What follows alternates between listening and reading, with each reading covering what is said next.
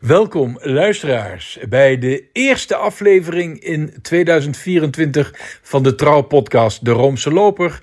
Mijn naam is Christian van der Heijden. En mijn naam is Stijn Vens.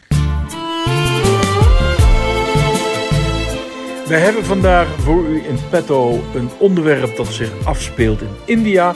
Maar voordat we daartoe overgaan, laten we eerst even wat kort Vaticaans nieuwste revue passeren. Nou, we beginnen met de kunsten, want in het kader van het heilig jaar 2025 dat er aankomt, zal het beroemde baldakijn van Bernini boven het graf van Petrus in de Sint-Pieter worden gerestaureerd. En dat staat negen maanden in de stijgers en dan denk ik meteen, zijn ze wel op tijd klaar? Dan heeft de paus op zondag 14 januari bij het Angelusgebed nog eens een keer duidelijk een pleidooi gevoerd tegen de oorlog in Gaza, in Oekraïne. Dat doet hij elke zondag, maar het was nu bijna wanhopig. En dan heeft de paus ook nog eens op diezelfde 14 januari een interview gegeven aan de Italiaanse journalist Fabio Fazio. Die heeft het programma Che Tempo Che Va op de Italiaanse... Uh, live op de tv, hè? Live op de televisie. De, de, de paus zat in, zat in Santa Marta en er was een straalverbinding tot stand gebracht. Nou, daar bekende onderwerpen passeerden de revue. De reisplannen voor 2024. Hij wil naar Polynesië, is niet naast de deur. En hij wil, zegt hij toch echt nu, naar zijn geboorteland Argentinië, waar hij dus nooit geweest is, terwijl hij paus was. Het ging natuurlijk ook weer over aftreden. Nou, dat sluit hij niet uit, maar op dit moment niet aan de orde. En het heikele punt van de afgelopen tijd, de zegening, de pastorale zegening voor homoseksuele paren. En daar, dat is controversieel. De Afrikaanse bisschoppen hebben gezamenlijk gezegd, dat doen we niet mee. Kan tegenwoordig dus. Met instemming van de paus zelf. Ja, dat was onder het vorige paus toch niet voorstelbaar. Dat een heel continent zou zeggen: we doen niet wat de paus zegt. En dat de paus het daar dan ook nog eens een keer mee eens is ook. Ja, maar wat, en nou, daar, daar heeft de paus over die pastorale zegening nog even gezegd: de Heer zegent iedereen, iedereen die komt. Maar dan moeten mensen in het reine komen met de zegen van de Heer en zien wat de weg is die de Heer hun voorstelt. Dat wil zeggen, die zegening is niet een goedkeuring van zeker gedrag, maar meer een manier, een soort weg om samen met God op weg te gaan om het goede te doen. Zoiets. Zoiets, ja. ja.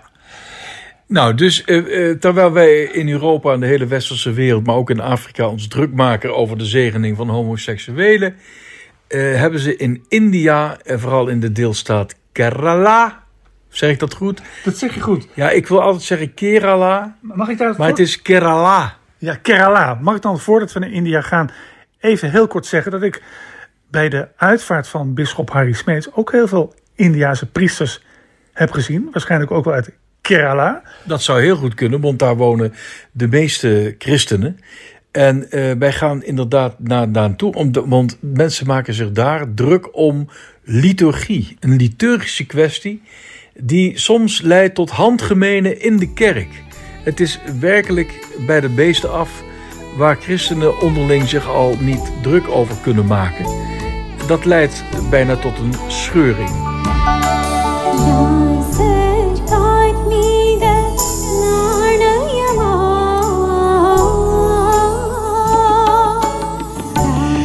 Ja, wij gaan het hebben over de Syro-Malabarse kerk.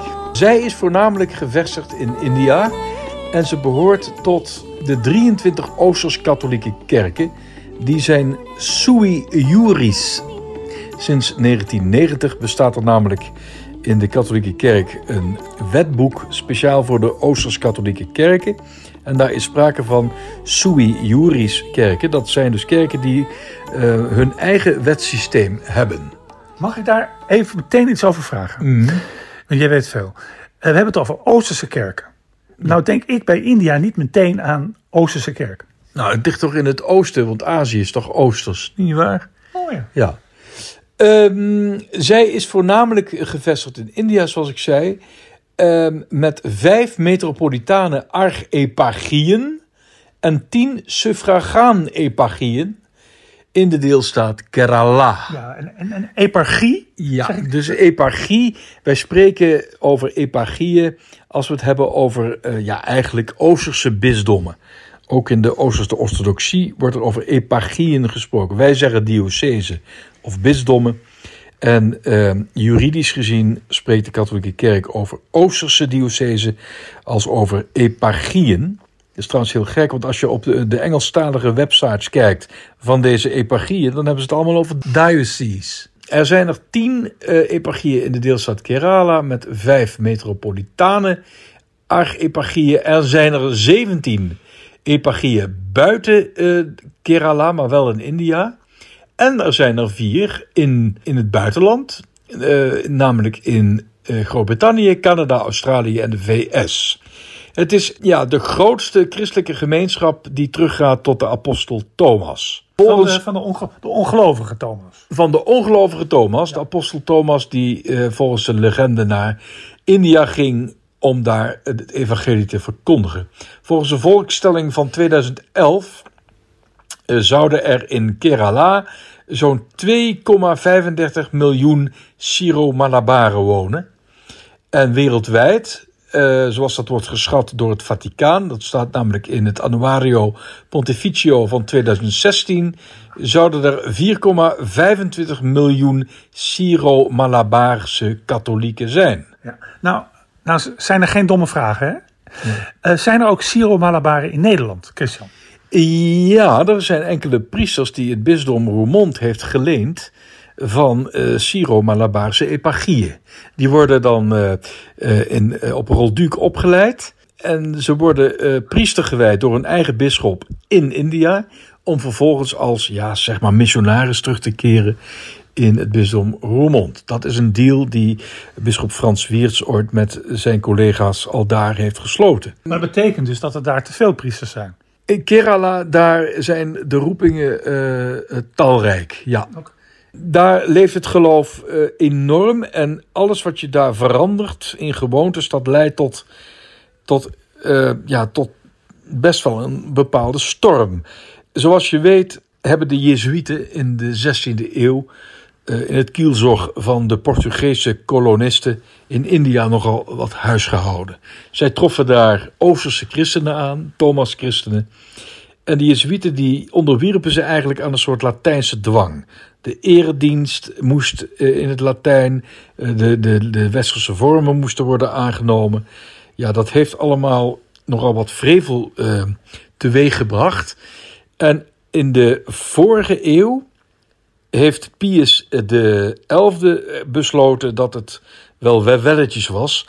De Oosterse Thomas-christenen die moesten weer terug naar de roots.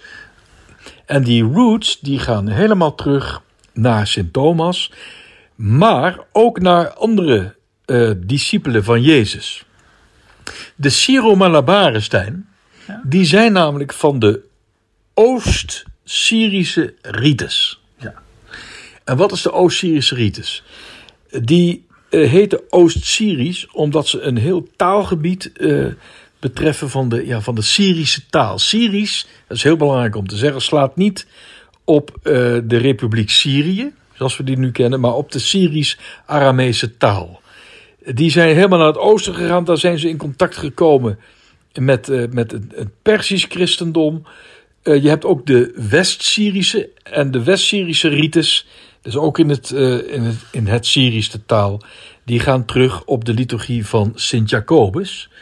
De Oost-Syrische rites gaat terug op, ja, men zegt, een van de 70 discipelen, uh, Thaddeus de discipel. Okay. En Sint Mari. Dus dat, die uh, liturgie heeft hele oude papieren. Nou, wat is er nu gaande? Door invloed van het Tweede Vaticaans Concilie bestond er ook in de Oosterse, uh, Oost-Syrische rites eigenlijk een tendens om uh, het gezicht van de priester om te draaien naar het volk. Naar het volk gericht, naar het kerkvolk gericht, zoals dat vroeger ook was uh, in, de, in de Latijnse rites, de Tridentijnse mis. Uh, dat heeft een bepaalde traditie veroorzaakt, dat, dat, ja, dat beviel eigenlijk heel goed. Maar er waren ook traditionalisten en die zeiden ja, de, de heilige Corbana, dat is hun naam voor de Eucharistieviering, Kurbana. Dat wijst op, uh, op uh, wat in het Aramees de korban is, het offer. Aramees, Syrisch-Aramees is een Semitische taal. Ook in het Arabisch is korban offer. Hè, dus, dus de Eucharistie is, is, is een offermaaltijd. Ja, dus onder invloed van het Tweede Vaticaans Concilie uh, raakten de gelovigen een beetje gewend aan het bekijken van het gezicht tijdens de Kurbana. Want tijdens het Tweede Vaticaans Concilie zijn de priesters in de Latijnse kerk hebben zich naar het volk omgedraaid, om het zo maar te zeggen. Ja, ja. Uh, nou zijn er ook traditionalisten, zoals ik juist zei, en die zeiden: ja, maar dat zijn wij eigenlijk. Wij willen eigenlijk terug naar die, naar die oeroude liturgie, waar de priester het offer opdraagt richting het oosten. Het ad orientem. Zoals het dus ook in de Latijnse kerk heel lang geweest is. En onder, na het Vaticaans Concilie. Ze hebben die priesters zich gedraaid. Ze kijken het volk gods aan. En dit volk gods ziet hij niet meer op de rug tijdens de mis. Juist. Nou, dus er stond tussen die twee groepen. De traditionalisten en degene die eigenlijk in het uh, kielzorg van uh, Vaticanum II uh, zich omkeerden naar het volk. Ontstond er een dispuut. Dat, dat was niet bepaald mals, totdat de Syro-Malabaarse bisschoppensynode uh, bijeenkwam om dit dispuut gewoon op te lossen. En zij besloten dat er een compromis moest komen. En ik moet zeggen, ik vind dat een heel mooi compromis. Dat hadden ze eigenlijk ook moeten doen, vind ik, bij de Romeinse rites. Maar goed, dat is even wat anders. Uh, namelijk, tijdens de woorddienst, dan kijkt de priester uh, het kerkvolk aan. -hmm. En tijdens de altaardienst draait hij zich weer om, om zich vervolgens na de communie weer te richten tot, tot het volk. Dat is een mooi compromis. En de synode die had daarbij ook de zegen van de heilige stoel. Want, dat moet ik wel even bijzeggen, ofschoon dus de Syro-Malabaren binnen de katholieke kerk sui juris zijn, dus een, een eigen uh, wet kunnen stellen. En, uh, en, eigen liturgie. En eigen liturgie. Ja, eigen rites, maar ook uh, een eigen benoemingenbeleid. Hè. Als er een bisschop wordt benoemd, dan gebeurt dat door die synode, tenzij het hoofd van de Syro-Malabaarse kerk wordt benoemd en gekozen. Dan moet de paus daar zijn consent over geven, maar daar, daarover straks meer. Dus die synode, die bisschoppensynode van de Syro-Malabaren, die zei: Dit compromis is voortaan de wet en iedereen moet eraan geloven. Nou, je zou zeggen, nou dat is dan uh, klaar, maar wat gebeurde er? Nota bene het belangrijkste bisdom van de Syro-Malabaren, uh, dus, dus de, uh, waar de primaat zit van deze kerk, dat is de aartseparchie Ernakulam Angamali. Ik zeg het nog een keer, Ernakulam Angamali. Heel goed. Daar besloot uh, het, het merendeel van de kleren samen met duizenden gelovigen om dit compromis niet te aanvaarden. Zij willen dus dat de priester uh, tijdens de gehele Kurbana, tijdens de ge gehele Eucharistieviering, de gelovigen blijft aankijken. Dit tot niet alleen het cerebeen van de meeste bisschoppen uh, van de gehele Syro-Malabaarse kerk, maar ook tegen het cerebeen van Paus Franciscus.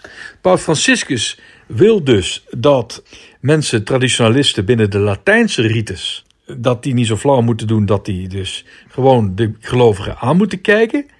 Maar hij verlangt van de Syro-Malabaren dat zij dus niet met het gezicht naar het altaar staan. Nou, dat, ja, maar, ja, maar de woorden uit de mond, want dat dacht ik ook. Het is een beetje de omgekeerde wereld, dus eigenlijk. Ja, maar dat, dat, dat, uh, dat zegt dus eigenlijk iets over de, over de kerkorde. De paus wil zich dus niet bemoeien met de interne uh, uh, besluitvorming.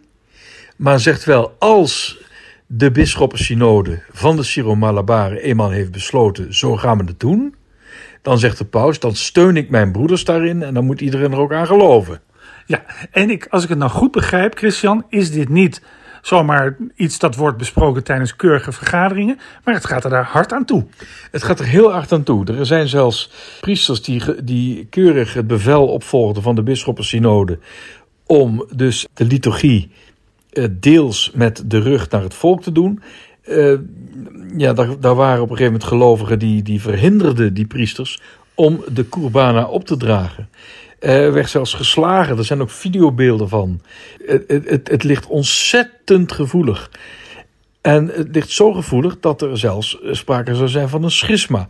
Terwijl de Thomas-christenen door de loop der eeuwen heen al zoveel schismata hebben moeten verduren, zou dat toch jammer zijn als, als zo'n liturgische kwestie opnieuw leidt tot, tot een kerkscheuring. Het gaat hier niet over christologie, het gaat hier niet over wie is de baas, over homozegeningen. Nee, het gaat, er, uh, het gaat erover hoe staat het gezicht van de priester, letterlijk. Ja, ik voel me langzamerhand een beetje Frans van Duschoten, René van Voren, snip en snap tegelijk. Maar Chris, ik ga toch de vraag stellen. Um, wat zegt dat over die Syro-Malabaren, dat een dispuut over de liturgie zo uit de hand loopt? Ik denk dat dat uh, ermee te maken heeft dat uh, ja, vorm inhoud is. dat klinkt een beetje als een cliché. Dat een vorm is niet zomaar een vorm. Hè. Dan zeggen wij altijd, ah, dat is, maar de, dat is maar uiterlijk. Het gaat om het innerlijk, het gaat om de inhoud. Kennelijk is de vorm ook inhoud. Dus, dus uh, en ik moet eerlijk zeggen, uh, ik vind dat zelf ook, maar ik ben meer van de, van de andere kant. Ik vind het heel jammer dat de priester ons aankijkt tijdens het Eucharistisch gebed. En dan zeggen ze ja, maar anders wordt het zo klericaal. Nou, dat vind ik nu juist niet. Volgens mij heeft Midas Dekkers ooit gezegd: Ik ben gestopt met katholiek zijn. toen de priesters zich omkeerden. Ik voelde me net alsof ik in een bus uh, zat. Waar, uh, en, en de chauffeur ons, ons aankijkt tijdens de rit. Nou ja, ik, wat ik opvallend vind. is dat als er nog wel eens in een parochie wat gedoe is, dan komt dat soms doordat de pastoor misschien onaardige dingen heeft gezegd of niet goed kan samenwerken of dat dat, dat geldt voor de progianen, maar vaak ook over liturgie. Dus liturgie is een gevoelig punt, dat zie je in India, maar dat is in Nederland eigenlijk ook nog steeds zo. Ja, maar in Nederland gaat het altijd uh, wel gepaard met, met bepaalde opvattingen over, over um, het sacrament. Uh, bijvoorbeeld jouw grote vriend Huub Oosterhuis, die heeft dus gezegd: ja, die, die, die tovenaarskunsten van de consecratie, daar, daar, daar moeten we vanaf. Hè? Dus, uh, maar daar, daar gelooft iedereen wel in de realis presentia. Ja, ja. Alleen, het gaat echt om wat is men gewend maar ik denk... en wat niet. En, en wat wordt opgedrongen en wat niet. Maar ik denk dat als ergens in een Nederlandse parochie een nieuwe pastoor wordt benoemd en bij de eerste mis draait hij zich bij de het tafelgebed uh, draait hij zich om. In de zin dat de, dat de progianen naar zijn rug moeten kijken. Dat er ook de pleuris uitbreekt. Ja, dat denk ik, dat denk ik eigenlijk wel. Ja. Daar heb je wel gelijk in. Ja. Soms, soms um, ik maak het soms mee in de, de Onze Lieve Vrouwenkerk op de, uh, aan de Keizersgracht in Amsterdam. Deze kerk is een voormalige redemptoristenkerk, maar die is geloof ik voor één gulden verkocht aan de, Syro, uh, aan de Syrisch-Orthodoxe kerk. Dat zijn dus weer, even voor, want dames en heren, ik kan me voorstellen dat u denkt, wat is dit nu weer? Het duizelt mij een beetje. Dat zijn dan weer uh, uh, die, die zijn niet. Heel Oosterse christenen die niet geünieerd zijn. Dus niet verbonden zijn met Rome. Nee, maar het gekke is dat ze wel een kerk delen met de Rooms-Katholieken. Daar snap ik er niks meer van. En uh, zij vieren dus aan een, aan, een, aan een altaar met de rug naar het volk. En, en als dan het volksaltaar daarvoor moet worden verwijderd. Ja, dan is er soms een priester van het Opus Dei. En die doet dan omdat hij ja, misschien geen tijd heeft gehad om dat volksaltaar weer terug te zetten. Die doet dan de Romeinse mis uh, van het Tweede Vaticaans Concilie met de rug naar het volk. En ik vind dat heel natuurlijk overkomen. Ja, kijk, het, het, dat is alsof we allemaal dan het offer opdragen met hem aan het hoofd. Ja, en dat bedoel ik, terwijl de, uh, precies hoe jij het zegt. De, uh, maar terwijl mensen juist denken dat als iemand zich omdraait, wat dus uh, zal maar zeggen, in midden jaren 60 is gebeurd, dan wordt die Eucharistie ook iets van ons dat opdragen. En niet alleen van die priester die daar een beetje een, een toverkunstje zitten doen, om, om maar even jou te citeren. Terwijl uiteindelijk. Nee, niet mij, Huub Oosterhuis. Ja, wel, maar jij citeert Huub Oosterhuis. Okay. Um, uh, maar dus het grappige is dat als een priester, jij zegt dus eigenlijk, als die priester met zijn rug naar de Progianen staat, naar de gelovigen, is het meer iets van hen samen. Heb je als als kerkganger meer deel aan de eucharistie dan dat die man zich omdraait. Ja, dat vind ik wel, ja. Want als de priester dezelfde kant op kijkt, namelijk naar God, dan, eh, dan, dan gaat hij weliswaar ons voor. Dan, dan is hij letterlijk een voorganger. En nu is het alsof hij de gastheer is. Christus is de gastheer. Uh, hij nodigt ons uit en de priester uh, die staat daar wel in de persoon van Christus. Dus voor beide kanten is natuurlijk wel iets te zeggen. Maar ik vind toch ja, iets moois hebben. Want wij zijn allemaal priester natuurlijk, het algemeen priesterschap. En als één van ons dan inderdaad letterlijk voorgaat en letterlijk dezelfde gezichtshouding aanneemt als wij, dat vind ik eigenlijk minder klericaal dan het omgekeerde. Nou, even terug naar India, want er is dus nu een nieuwe, uh, hoe moet ik zeggen, aartsbisschop. Ja, een groot aartsbisschop. Ja. Dus de uh, groot aartsbisschop van uh, de aardse eparchie Ernakulam uh, Angamali. En deze heet Rafael Tatil. Nou, u kunt die naam wel weer vergeten. Maar in ieder geval binnen de Siro Malabar is hij dus de grote baas geworden. Het gekke is dat toen al die disputen speelden, dat de paus toen ook, en dat vind ik toch altijd wel een beetje raar, een apostolische administrator had aangesteld naast de toenmalige grootaartsbisschop. Ja, want er speelt in de Syro-Malabaarse kerk veel meer dan alleen maar dit liturgische dispuut. Er is daar ook iets anders aan de hand, namelijk uh, met de kardinaal George Alencheri. Ja. Ik hoop dat ik het goed uitspreek. Dat hoop ik ook. A-L-E-N Sherry. Met CH. Ja, Alain Cherry. Ik heb het dus opgezocht op YouTube hoe, hoe Indiërs dat uitspreken. Alain Cherry. Nou, je houdt, je houdt als alle kardinalen bijvoorbeeld bij een uh, consistorie zijn, hè, dan haal je hem ze zo uit, want hij heeft altijd een apart hoofddeksel, mag ik het zo zeggen op? En ik weet nog, toen hij deelnam aan het conclaaf van 2013, toen was hij ook te laat. En toen zag ik die, die beveiligers uh, of de, ja, de Vaticaanse geheime dienst, noem, dus noem ik ze wel eens. Die uh, zorgde ervoor dat hij door de meute het Vaticaan binnen werd geloodst. En die, die, uh, dat hoofd zal ik nooit vergeten. Die, een beetje zo'n opgelaten gezicht. Hè, wat jammer dat ik nou te laat ben. maar in ieder geval een, een heel intelligent uitziende man. Vind ik een, een, een, echt wel een charismatische persoonlijkheid. En deze uh, persoon, die George Alenciari, dus kardinaal ook, die kreeg problemen. Hij werd namelijk beschuldigd oh, van wanbestuur en hij zou fraude hebben gepleegd uh, met allerlei percelen. Hij zou gespeculeerd hebben met uh, kerkelijke percelen. En zo, hij zou zelfs uh, strafrechtelijk zijn aangeklaagd. Er dienen nog steeds wat rechtszaken waar hij moet verschijnen. Hij is nu 78 jaar en op 7 december heeft Paus Franciscus hem toestemming gegeven om met emerita te gaan. Eindelijk. Maar ze zijn nog niet van hem af, want ze willen wel dat hij verantwoording aflegt. Niet alleen ten opzichte van de wereldlijke rechter in de deelstaat Kerala, maar ook ten opzichte van uh, de gelovigen zelf. Wat is daar gebeurd? Dus een hele controversiële persoon die overigens door Paus Franciscus altijd de hemel in wordt geprezen. Als een echte herder die heel veel oog heeft voor de armen. Of hij nou onschuldig is of onschuldig, dat weet ik niet. Daarvoor is de zaak ook een beetje te exotisch en te ingewikkeld, moet ik eerlijk daarbij zeggen. In ieder geval is hij dus afgetreden en Rafael Tatil volgt hem op. Maar, ja, want wat was er gebeurd? Door al die toestanden van die Alencheri besloot de paus een administrator aan te stellen. Dus Alencieri mocht alleen nog maar herderlijke dingen doen, maar zich niet meer bemoeien met het bestuur. Financieel, benoemingenbeleid van het bisdom. Nee, dat deed dan een apostolisch administrator namens de paus.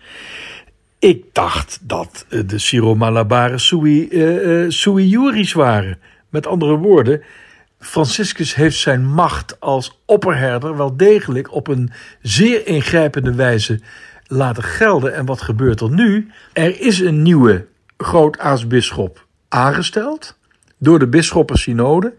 De paus heeft die keuze, die verkiezing, want ze worden gekozen, eh, bevestigd. Dat komt hem als opperherder eh, toe. Maar tegelijkertijd heeft hij een nieuwe apostolisch administrator benoemd. En dat is natuurlijk heel vreemd. Dus één, erken je dat er een nieuwe uh, leider is, een nieuw hoofd van de Syro-Malabaarse kerk. en van het, uh, van het aartsbisdom, waar hij dan ook uh, de baas is, dan benoem je toch een, ja, een eigen zetbaas bij. Iemand die het toch een beetje in de gaten moet houden. Het zou natuurlijk kunnen dat die bestuurlijke zaken nog niet helemaal zijn Dat afgerond. Dat denk ik. Dat denk ik. Ja, dat zou kunnen. Maar het blijft toch een beetje vreemd. Één vraag nog, Christian. Dat Malabar. Ja, dat Malabar. Ja, dat is een heel goede vraag. Leg dat nog even uit. Ja, Malabar, eh, dat is eigenlijk de inheemse naam voor Kerala. Dus eigenlijk eh, van Kerala is pas sprake eh, toen de Britten daar de macht gingen uitoefenen. En Kerala, die deelstaat, die ligt in het zuidwesten van India. En Een beetje een langgerekte eh, staat in eh, Zuid-India, dus aan de, aan de westkust van het subcontinent. Eh, de inwoners van Malabar, lees Kerala, die stonden bekend als de Malabaren.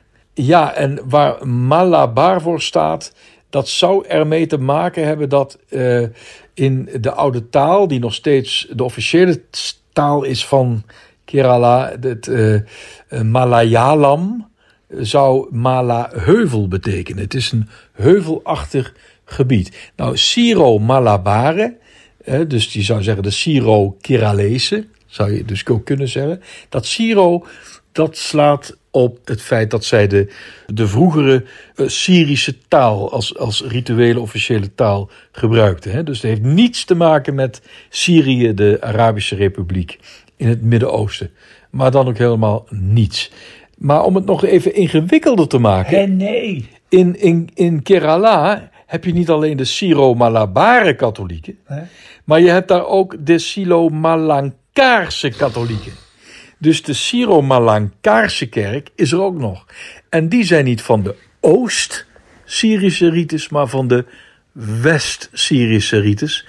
En de West-Syrische rites is oorspronkelijk afkomstig van Antiochieën en wordt ook wel de Jacobitische rites genoemd. Maar wel met Rome, maar wel met Rome geünieerd. Er is een Malankaarse kerk die zelfstandig is, maar de Syro-Malankaarse katholieken die zijn geunieerd met Rome en zijn vol- volgens de Codex voor het recht van de Oosterse kerken ook eh, sui juris. Dus zij, zijn, zij stellen zichzelf ook de wet, zou je kunnen zeggen. En de naam Malankara, ja, dat zou zijn afgeleid van Maliankara. En dat zou een plaatsje zijn in de buurt van Muziris. En Muziris kennen we natuurlijk als de plek waar volgens de overlevering eh, Thomas de Apostel zou zijn aangekomen in het jaar 52 na Christus, uiteraard. ja, ja. En daar stond het eerste hoofdkwartier van deze kerk. Malankara Malabara. Nou, Christian, ja, wat hebben we veel geleerd in deze, in deze uitzending? Nou, wat hebben we eigenlijk geleerd? Nou, we hebben eigenlijk geleerd dat eh, hoe, hoe rijk en divers het Oosters christendom is. Ook het, de Oosterse christenen die met Rome zijn verbonden, geunieerd. En dat liturgische twisten. eh, wij Nederlanders hebben al vaak het idee dat wij het alleenrecht hebben op zulke twisten. Van die grote liturgische twisten die we in Nederland natuurlijk ook hebben gehad. Die zijn van alle tijden en vind je in heel de kerk.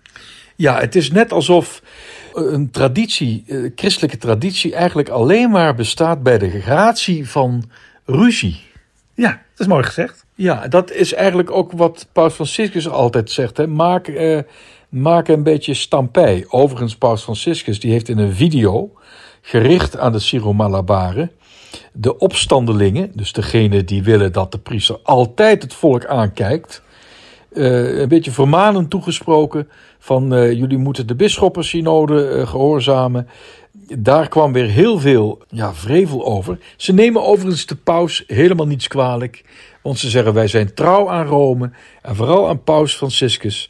Alleen hij zal wel verkeerd zijn voorgelicht. En dat zie je wel vaker ook in de katholieke kerk. Dat eh, een paus die heel veel sympathie eh, geniet bij mensen en die zegt iets wat die mensen niet aanstaat, dan zegt men al gauw: de paus zal wel verkeerd zijn voorgelicht door de curialen. Dat is hier eh, niet veel anders. Nou, dit was het, eh, lieve mensen. De Roomsloper is een podcast van Dagblad Trouw en wordt gemaakt door Christian van der Heijden en Stijn Vens. Tot de volgende keer.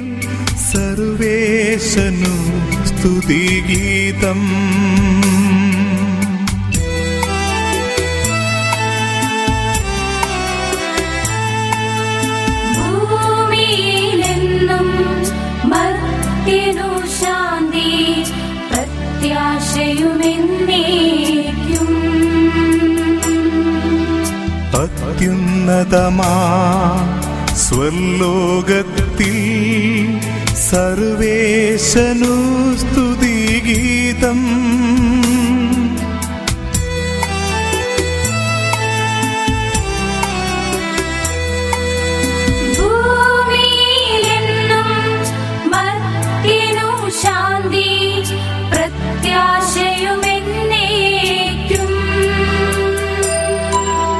അത്യുന്നതമാ സ്വർലോകത്തിൽ സർവേശനു സ്തുതിഗീതം.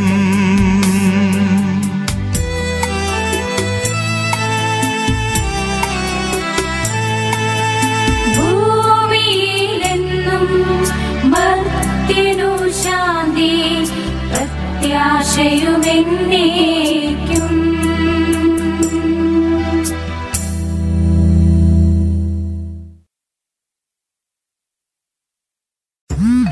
dagelijks overladen met overbodige informatie. En het is moeilijk de zin van de onzin te scheiden. Daarom vertrouw ik op echte journalisten in plaats van meningen. Een krantenmens heeft het gemakkelijk. Word ook een krantenmens en lees je favoriete krant nu tot al zes weken gratis. Ga snel naar krant.nl. Bezorging stopt automatisch en op deze actie zijn actievoorwaarden van toepassing.